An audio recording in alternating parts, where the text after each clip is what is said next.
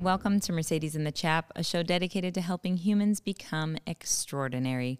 Here we'll hone a well-rounded roadmap for us to step into our potential in all things relationships, work, purpose, and legacy. Chap. Melissa is a yoga teacher. No, she is. But she's a producer of film, commercial, and TV, a full producer, a real producer, okay? She's also a Screen Actors, she's an actress, Screen Actors Guild. She's in the Guild.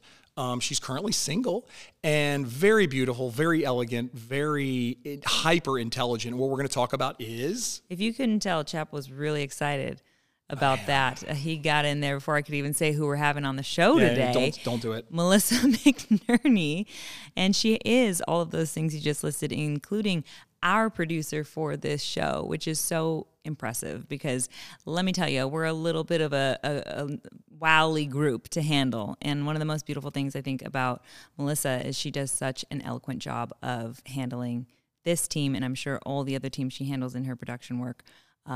Being a manager and managing people takes a lot of consciousness around ability to communicate with other humans. And that is maybe the hardest work, maybe the most important work that I believe all humans are here to figure out how to do, communicate with others so that we can synergistically move forward.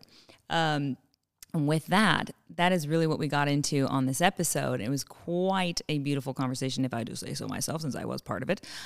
But she gave us all this insight about emotional intelligence, which is kind of a new agey term, but it is so cool to have someone on the show who's experiencing it for herself and really working through that for herself right now and giving us all the insights of how to do it, but also what it looks like in her life. So...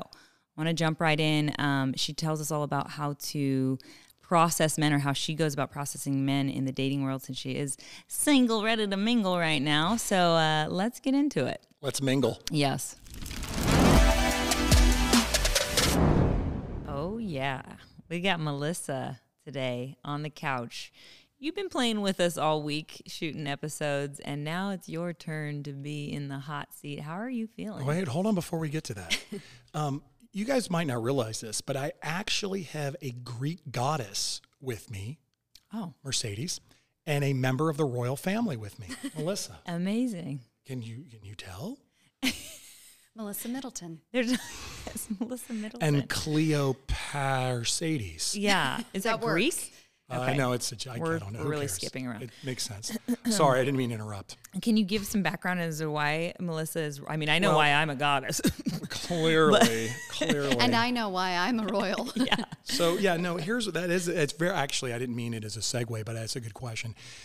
I've known and worked with Melissa, as you have, but I've known and worked with Melissa for a long time. And... Okay.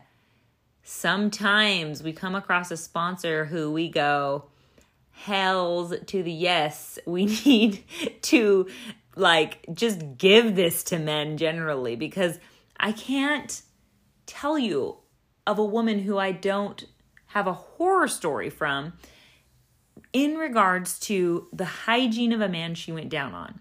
So guys, I gotta say, you gotta be really conscious about your manhood, and if it's smelling fresh, if it's clipped, you don't want her to end up with a rogue pube stuck between her teeth when she goes down on you. That's not cute.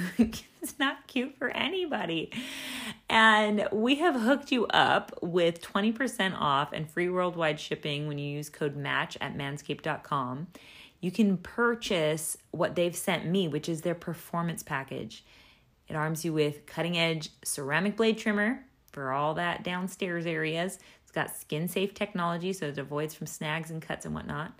Waterproof ear and nose hair trimmer, same skin-safe technology. Plus, the best-smelling ball deodorant and ball toner, let me tell you. Delicious. As well as performance boxer briefs and a travel bag. So you can't go wrong with this exclusive offer for you. It's 20% off and worldwide shipping with the code MATCH, M-A-T-C-H, at manscaped.com. There's this, it's very interesting because I think she's the only person I've met that has this presence about her. And She doesn't come from the royal family. I know. I mean, you know, break your bubble, burst your bubble here, but she has this elegance about her and this like stature, and she carries herself. And every time I've seen her in this, no matter what she's wearing, no matter what she's doing, in this very elegant, very royal, very noble way. And regal. It's very regal. It's very interesting to be around somebody like that, because I really have never experienced that before. Ooh. It's probably from my past life. Hey, I think so. Yeah. Yeah, definitely. Some royalty lineage or something. I feel the vibes. I feel the vibes. Thank you, John. I like it. Okay, well, let's get into what we actually came here to discuss. We'll talk about We'll get off of our platforms now. Get off of our high horses. So, Melissa. That's my job. Yeah. Melissa, you happen to be our producer for this show, a woman of many talents. And I think it's so cool that we can also have you on the couch here to discuss some of the things that we really want to get across to our audience, like what it's like to date a multi-talented, independent, and fascinating woman like yourself. So what does the dating process with Melissa look like? You're single right now, so you're kind of in the dating world, and you are, I'm sure, actively processing men, right? You mean that's actually kind of accurate. It's accurate. I mean, that's what it is. You mean sharpening her sword. Yeah, well, I mean, that is what dating, I think, should be. It's a processing. It's not like, right? Like, we've discussed this offset, Melissa, the idea of when you go on a date, instead of going into it from this place of really scarcity that I think a lot of humans go into that world with, that energy of like, are they going to want me? I just want to be wanted by the person sitting across me. I just want to be liked. And so we try to start people pleasing. We try to start just figuring out how we can, be liked by this person, be wanted and desired, instead of figuring out and processing, is this someone I even want to be with? Like, is this, I'm not even trying to be an asshole about it. I'm not. Is this worth my time? Is this worth my time investing in courting and doing all the things here? And right off the bat, there's some things I'm sure when you sit down with a man, you can figure out very quickly whether it is going to be worth your time if you're looking for a romantic relationship.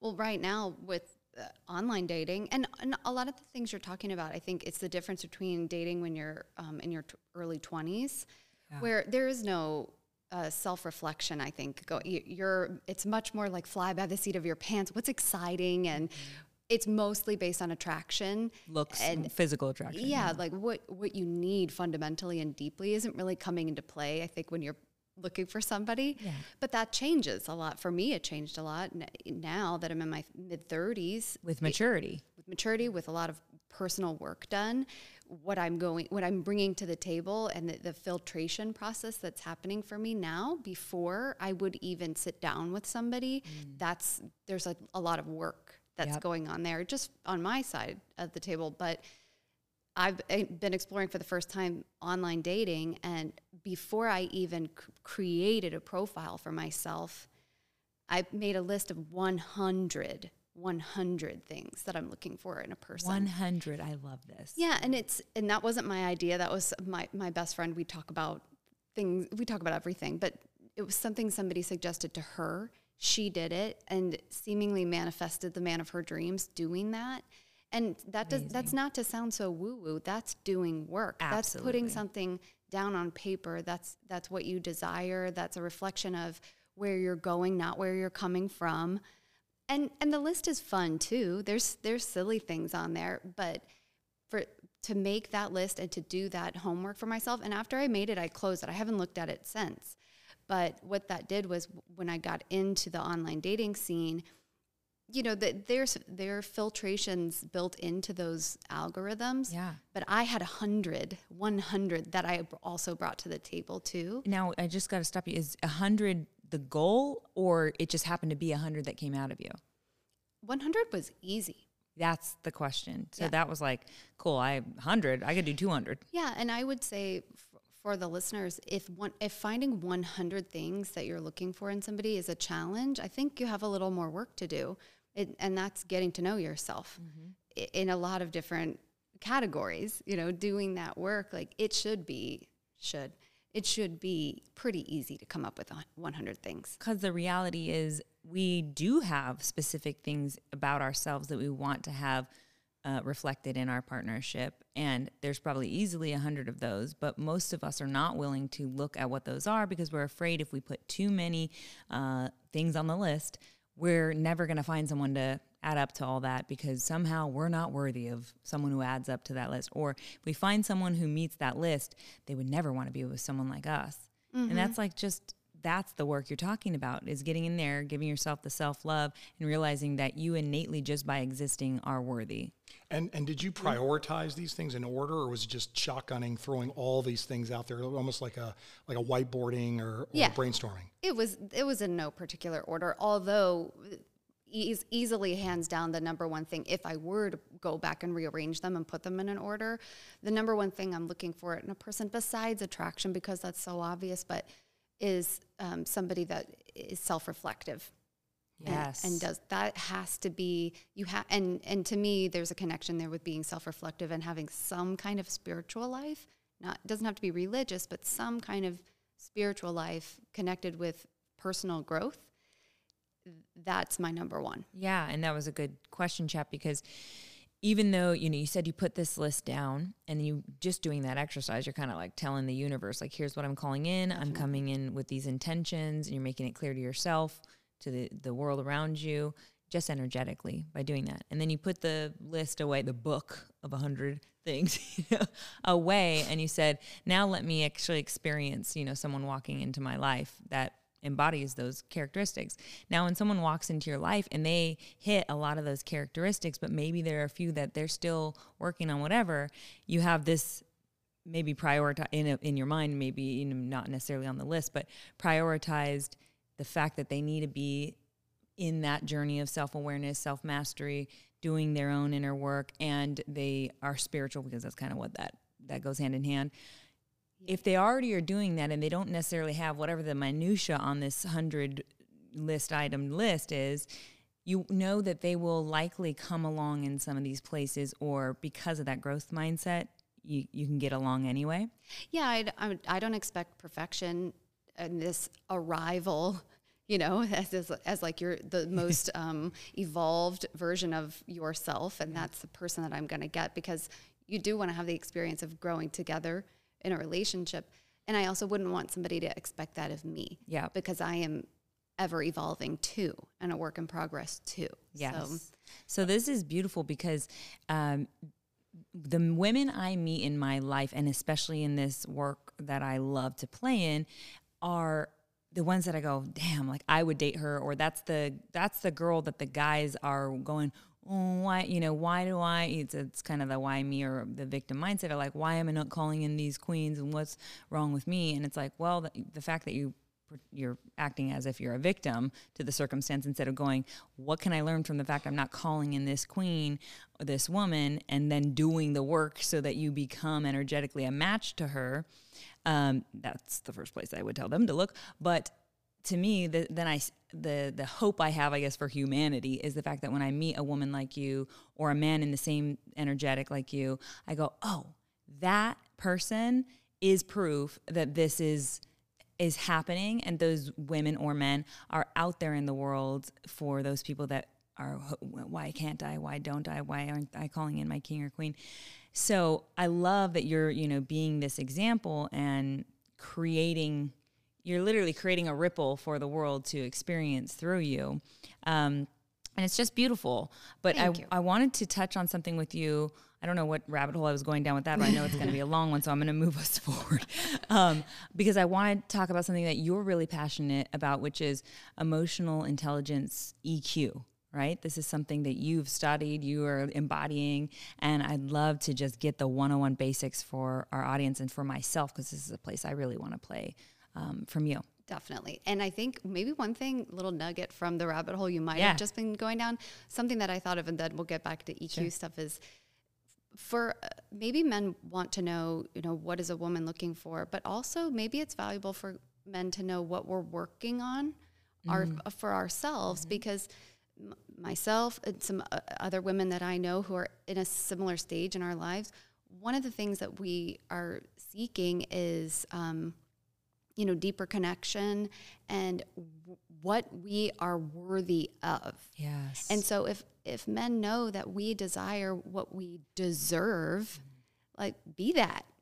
You know, it's really kind of simple. Like, well, what does a woman want? She wants to be with somebody she deserves. Well, how do I be somebody that a woman deserves? Okay, I think we all know the answer to that. Like, you need to be the best version of yourself. And still a work in progress. Always. For sure. And as you were talking, and this is really good, I'm learning a lot here, obviously, but I've known you guys for a while, so it goes with, this is obvious to me, but what's interesting, and I want to ask this, you know, and I don't want to go down this rabbit hole, because I think the direction we're heading is perfect, but I have to ask this, because I'm dying. Please. If I am, you know, as a younger guy, you know, and I see these, you know, I grew up in the era of the supermodel, and I see these, you know, Hollywood actresses, like the classic, you know, or these supermodels, and it seems like they tend to date these guys that are just really, you know, buff or really, you know, perceptively very, you know, strong and put together. But not only it feels like you guys aren't looking for that at all. I mean, if they happen to be, that's fine. But not only are you not looking for that, maybe the reality is that what those females found attractive in those guys was not their body. It was their mind, and they were working on themselves. They just happened to take themselves, their health seriously, and they were working towards this. And it just naturally, you know, they like going to the gym because they want to feel better, and then they just happen to be better bodies, their physiques happen to be more attractive, but it's not like the woman was just looking for that. No, and it's a really good point, Chad, because it tends to go hand in hand a lot of the time. Like, when you want to be mentally healthy, physical health has to come along with that, because they are intrinsically linked. So that's why I believe biologically a healthy body is a great indicator of a good match, or, you know, just one good indicator of a good match, because you know that they're at least in integrity with some parts of themselves. Like, they realize that in order to move forward in life and be productive and steward this species forward, they need to fill their own cup by being physically active, by eating a way that doesn't damage their body, you know, by not over-consuming or whatever the way that they keep themselves healthy. But your tolerance, though, for different body types is really pretty open, because, like, this whole concept that we talked about before of the dad bod, it's also okay, right? Because it's not, you know, again, everything in moderation, right? We're trying to thread the needle. We're playing in the gray area. And so, you know, there is this time where it's fine, but really we're just getting back to the same thing. It's really not about that. It's really about you. Yeah, it's easy to say it's really not about that. And I want Melissa to really speak to this too, because it isn't about that only, but it is a indicator. Attractiveness is important though. Yeah, it is, but it's important because it signals something. Mm-hmm. Yeah, and the way that, well, I could speak for myself, the way that I choose to deal with this physical body that I am living in for the rest of my life is a reflection of my self-esteem, my self-worth. That's part of the work. So, and I didn't think about that. You do have to live in this body for the rest of your life. That's very well said, because I don't really ever think about that. I got to live with me as long as I'm alive. Yeah, and I'm demonstrating to my partner in the way that I take care of the body that I'm in. I'm demonstrating to them that that's important to me, and I think that's part of how you show up as the best version of yourself for your partner. Yes. It's kind of an act of love, and I really do mean that, not with any vanity attached to it, because I don't need a six-pack and my partner doesn't need a six-pack, but I need to know that you honor your physical self. I want to be with the healthiest human that you can possibly be. You know, not that I'm saying that they have to be genetically, you know, they're never going to have diabetes in their family or whatever, the genetics or whatever. Yeah. It's just a matter of, I want to know that this person is in integrity with their self, and that physically is visible, and that is what makes someone attractive. Yes. Yeah, good point. Good point. Yep. So absolutely. Emotional intelligence. Yeah, and so getting back to that, something that I thought maybe I could share with the emotional intelligence thing is, I'm an actor, and you would think as an actor, you have this really colorful, emotional life, but sometimes in life, the circumstances that you've come from, maybe in your childhood or just a life experience that you've had, can chip away at your emotional life. And you maybe just live in one or two emotions for a period of time, which is, in my opinion, probably it's some sort of a survival mechanism. Yeah. It's like, these two emotions work for me. I'm going to live in happy and sad, and like, that's good enough for me. And it wasn't until I started going to therapy a few years ago, my therapist gave me this piece of paper. It wasn't anything fancy. That you can look at fancier versions online, but it's a pie chart basically, and there's dozens and dozens of emotions written in them. It's called like the emotion wheel or something. Mm-hmm. And she handed that to me. She was so intuitive because I think she could see that I was trapped in not experiencing enough. The range of emotion. And as I was looking at this paper, I'm like, wow, like there are so many emotions that I'm actually on the verge of experiencing, but to protect myself, I'm only living in one or two. Yeah. And that was the beginning of some deeper emotional work that I did for myself. And it's so simple. This really just started sitting in a therapist's office and being open-minded enough to look at that piece of paper and also tell myself I deserve as a human being to experience all of these emotions. Yes. That's life. I love that you came to that way. I think that's such a good way. Anyone can come to that, realization, I feel like, in a therapist chair, but I'm always going to be pushing that. But that's kind of, one of the reasons of starting this show is like, what other ways can we reach humans and let them know that there is other and more experience available if you feel your feelings, and knowing the range of feelings, like knowing the feelings wheel or the emotions wheel and I had it stuck on my fridge, before, like, how am I feeling today? Like, check in, just so you know, like, frustrated is different than angry, in these ways. And why is that for me? And what, then you go down that train of thought. But it's beautiful to just know that if you're numbing yourself out, which I think is such an epidemic right now. I mean, you even see just in the drugs that we prescribe, right, in the world of Western medicine, like the Prozacs, all the SSRIs, the serotonin reuptake inhibitors, like the Zolofts. And what is it, 1 in 5 Americans or something? It's crazy. Yeah, and the Xanax. And alcohol, too. Yeah. Good point. And the oxycodones, alcohol. I mean, besides prescription drugs. Marijuana even, like, people don't like to put a bad light on that because it's doing its own thing right now. But these forms of escaping feeling in a certain way can become negative if overused, of course. And that's why I say, like, even with marijuana, there is a place where that falls into this numbing category. And it might not be numbing the way that an oxycodone or a Xanax or something is, but it definitely creates a place that you go that is not in this reality anymore. So you may be feeling other feelings and having another beautiful perspective, and that's great and can be used for amazing things. But you have taken yourself away from feeling whatever is actually going on in this reality that we are in. And that idea, Melissa, of exploring where you're limiting yourself, your life experience, is something I don't think people even know is an issue for them most of the time. Yeah, and for maybe anybody that's listening that's even unsure about going to therapy as a first step, just download this feelings wheel and just explore a little bit and really just get real with yourself and ask yourself, where am I living 99% of the time in my emotional life? Yeah. Like, because if it's only a few emotions, like, what a bummer, Yeah, because we get this one life and this one human body, this one time, very limited. Yes. And you said something, too, that I really relate to, because there is a big difference between being, frustrated or angry. And also, one thing that I really identified with at a certain point in my life, not right now, but, like, am I sad or am I lonely? Yes. And lonely, that's a pretty gutting feeling to have, but I couldn't even go there with myself. Wow. And so it's just an invitation, I think, to just baby step, just look at that wheel and investigate. And nobody's going to judge you when you're just looking at an app. Like, you're looking at an app for your own purposes, and it's like it might reaffirm that you're in a good place. It might say, oh, I have some work to do, and it might say that, man, this is really an eye opener. So you just never know. I mean, it's looking. This is. We don't talk about politics here, thankfully, but there, when people that I'm friends with start talking politics, I was like, it's really worth looking at some of these really good surveys, because you might find you're not what you think you are. We're definitely not who we think we are.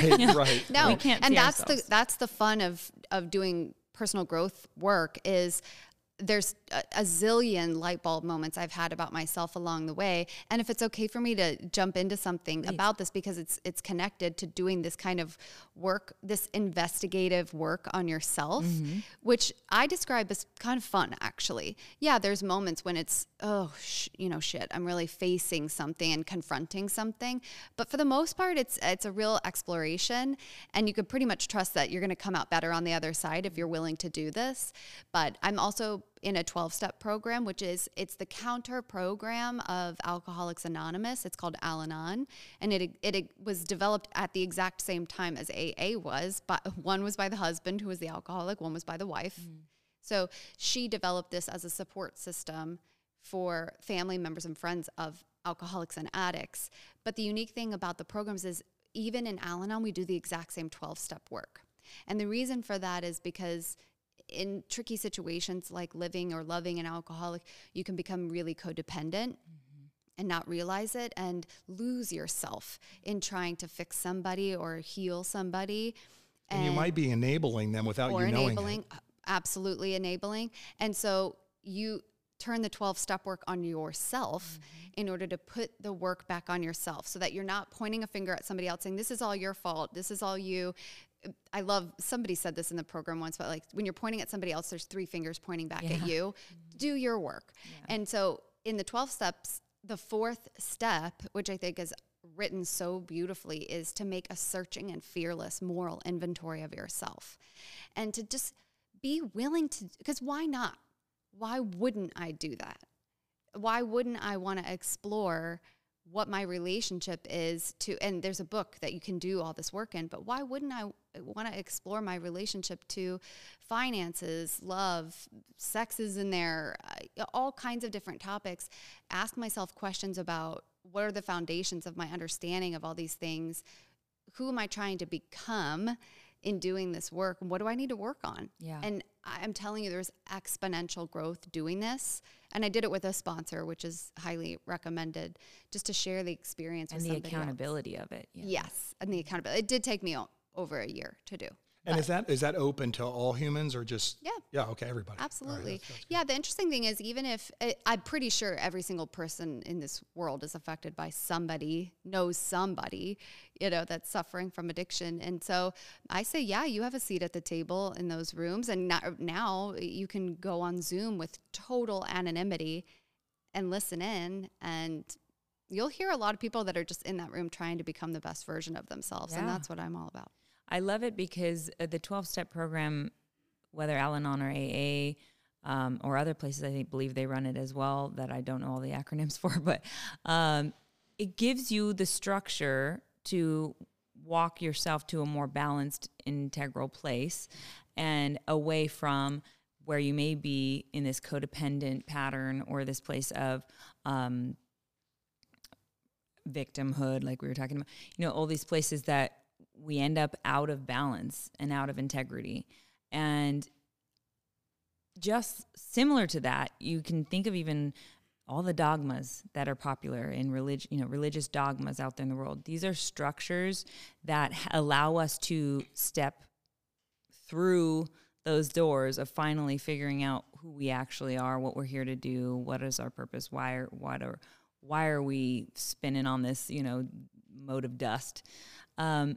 And I want to get to the part of the 12-step program that is, I think, the deterrent for a lot of people, amongst other parts. It's vulnerable. You have to be accountable. And obviously, if you're not willing to, if you haven't hit your rock bottom and haven't figured out that you really need to do this in order to progress in your life, then you probably got to hit your rock bottom before you're going to be listening to this episode. But true. There's also this piece of it that is around higher power that the 12-step program subscribes or prescribes, really, that people are afraid to look at. So maybe from your perspective, how do we approach that idea of a higher power from any, doesn't matter what your, denomination is, from a place of reverence, because that's really what it is having reverence for self and realizing that you also need help. I think it starts with understanding that being self-reliant is sabotage. And so if you cannot rely on yourself because you haven't healed yourself, for me, it's like, I've got to rely on something else. Mm-hmm. And it's not just one thing. It's solely defined by me and what I need in order to get out of self-reliance and out of doing things my way.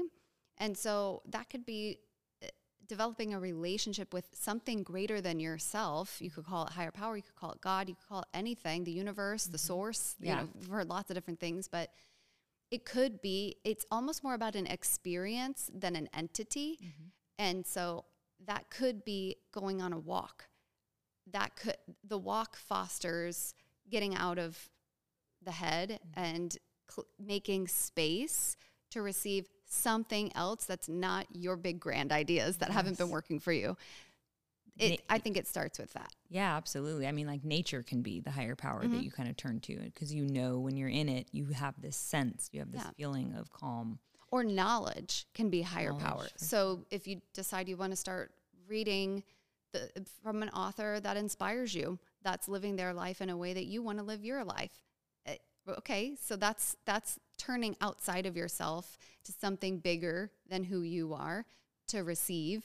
That's a higher power. And also, you know, in a practical way too, you talk about the reading or, so I like historical documentaries and historical, you know, I read historical stuff. So, but even reading something like right now I'm reading, and I started this a while ago, this is a long book, but on the Russian Revolution, and even looking back at that, you realize, boy, that time, I'm so glad I don't live in that. And I know that seems simplistic, but you start thinking, inevitably start thinking about the world you live in, and you realize, and things are going pretty good here, or here meaning in the time and your body and your space. Mm-hmm. And it's like, it doesn't have to be necessarily picking up a self-help book or picking up, you know, some sort of religious or psychological text. It can just be something that is greater than you. Mm-hmm. And it lets you know that your life is actually pretty good, and you can make it better. Mm-hmm. Definitely. Yeah. Gratitude is what I hear. Yeah. Yeah. Definitely. Getting out there. Yeah. Yeah, there's one of my mentors who I worked with for a while and who is just doing amazing work in the world. His name's Michael Brody-Waite.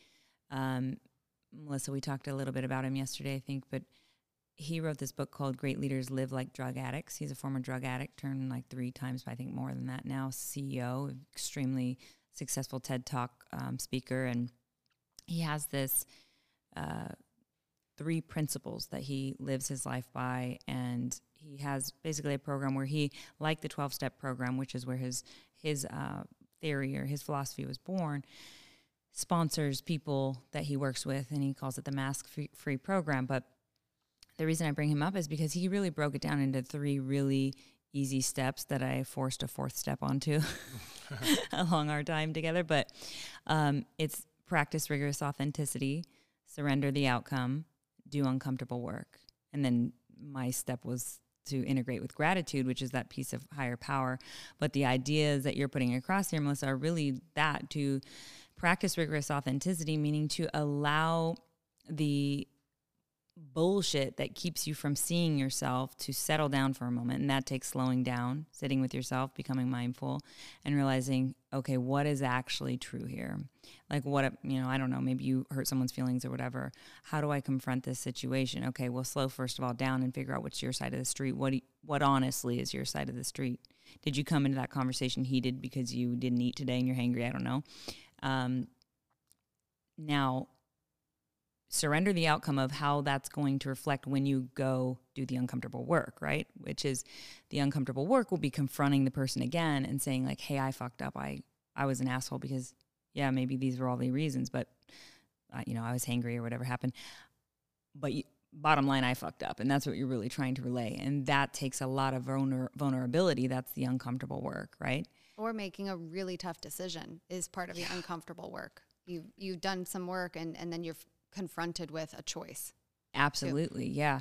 And in that, the hardest part of the 3 steps is the 2nd step, and it's surrendering the outcome, because you're going to go in and you're going to go, oh, they might push back. They might not ever like me again.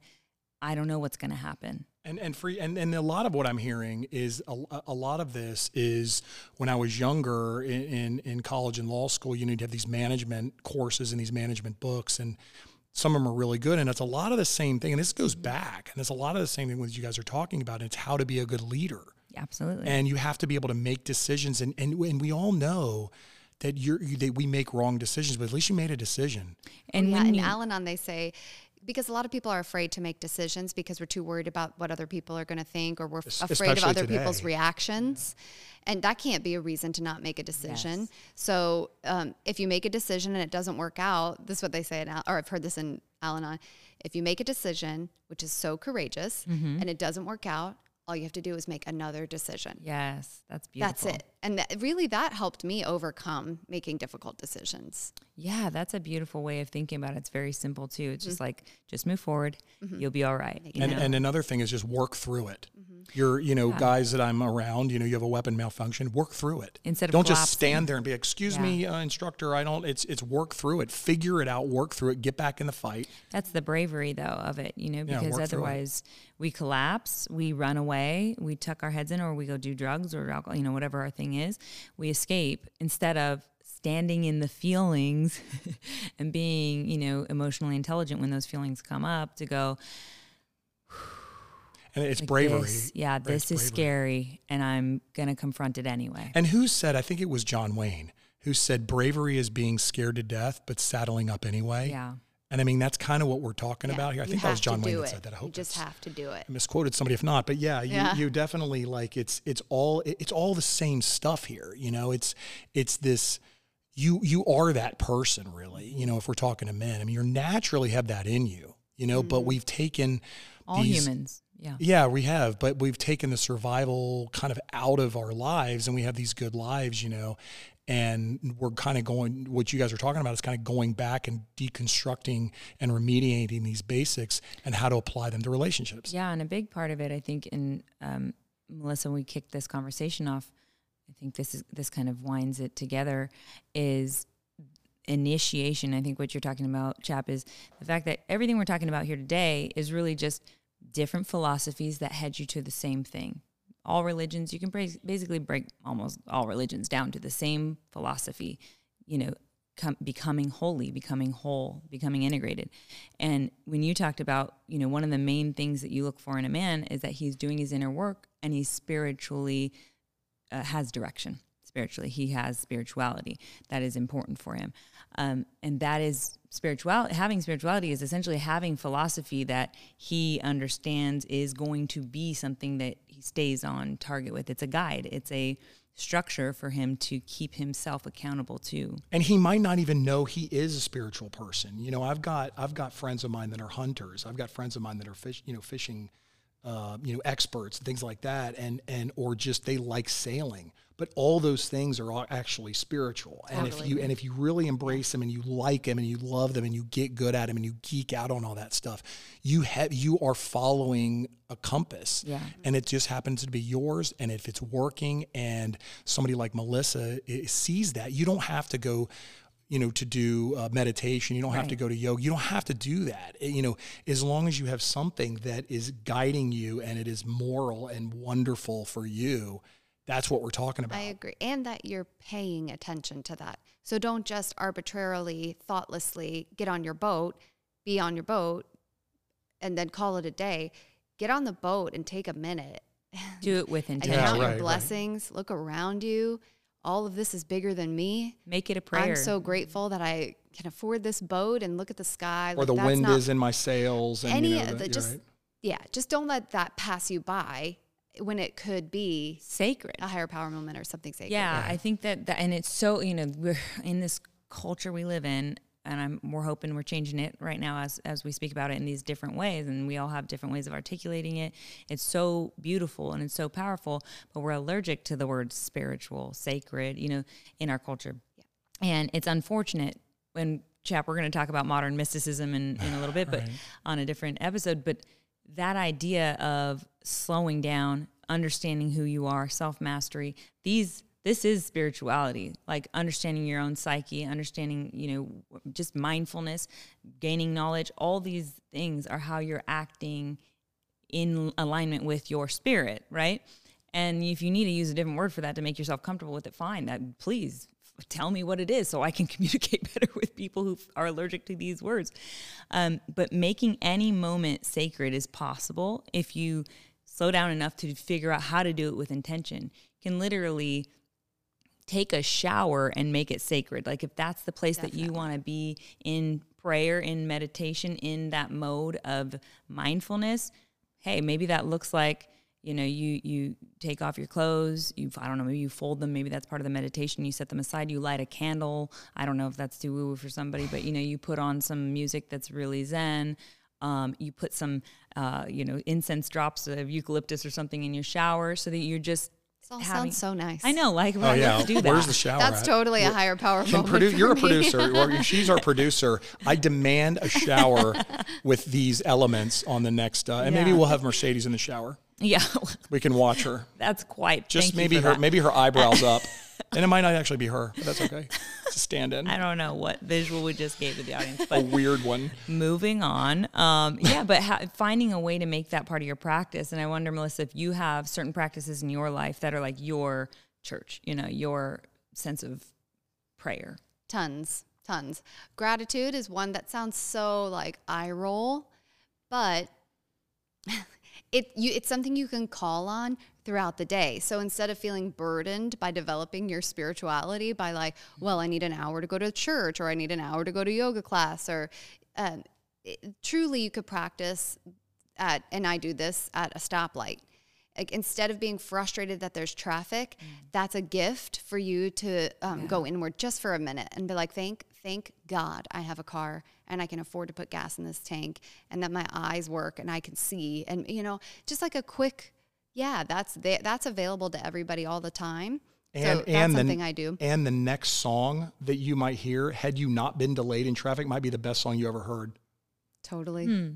Love music. And that's a spiritual compass and access point, like music. A lot of times I'll ask, I have an Alexa device at home, so I'll ask Alexa, play meditation music. She does the work for me. Yeah. I'm just laying there, but I'm listening to music. That doesn't cost me anything. Yes. And speaking of doing the work for us and gratitude, that's you, Melissa.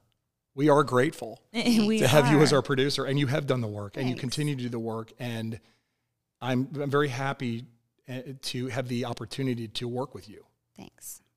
You have been quite incredible in putting this all together. And I hope that it also translates through to our audience so that they allow us to continue doing this and we get to see you more on that couch, because I think you have a lot to offer this world besides this amazing production. But set. Yeah, this whole setup. But it's also beautiful to know someone who is doing the work, as always, only always, and is willing to... gift it through articulation, which you're very, very good at. And I might be into that by now. So thank you so much for giving us all you have given us today. I think just knowing more about emotional intelligence and knowing that beautiful women like yourself are out there looking for that, like actively looking for someone who is doing the work themselves, but also sifting through these philosophies and figuring out what holds true for them, and then using that to be a light in this world. Take what you like and leave the rest. Yes, as you're learning. Yeah. And we can find Melissa at, I love this, on all social media at Melissa Loves This. It's a good one. Thank you. Creative. And thank you guys for being here with us. If you want to be part of our community, subscribe, comment, connect through the links below. If you want to share this with one of your buddies who might need to hear it, please do so. We will catch you again next week. Bye for now.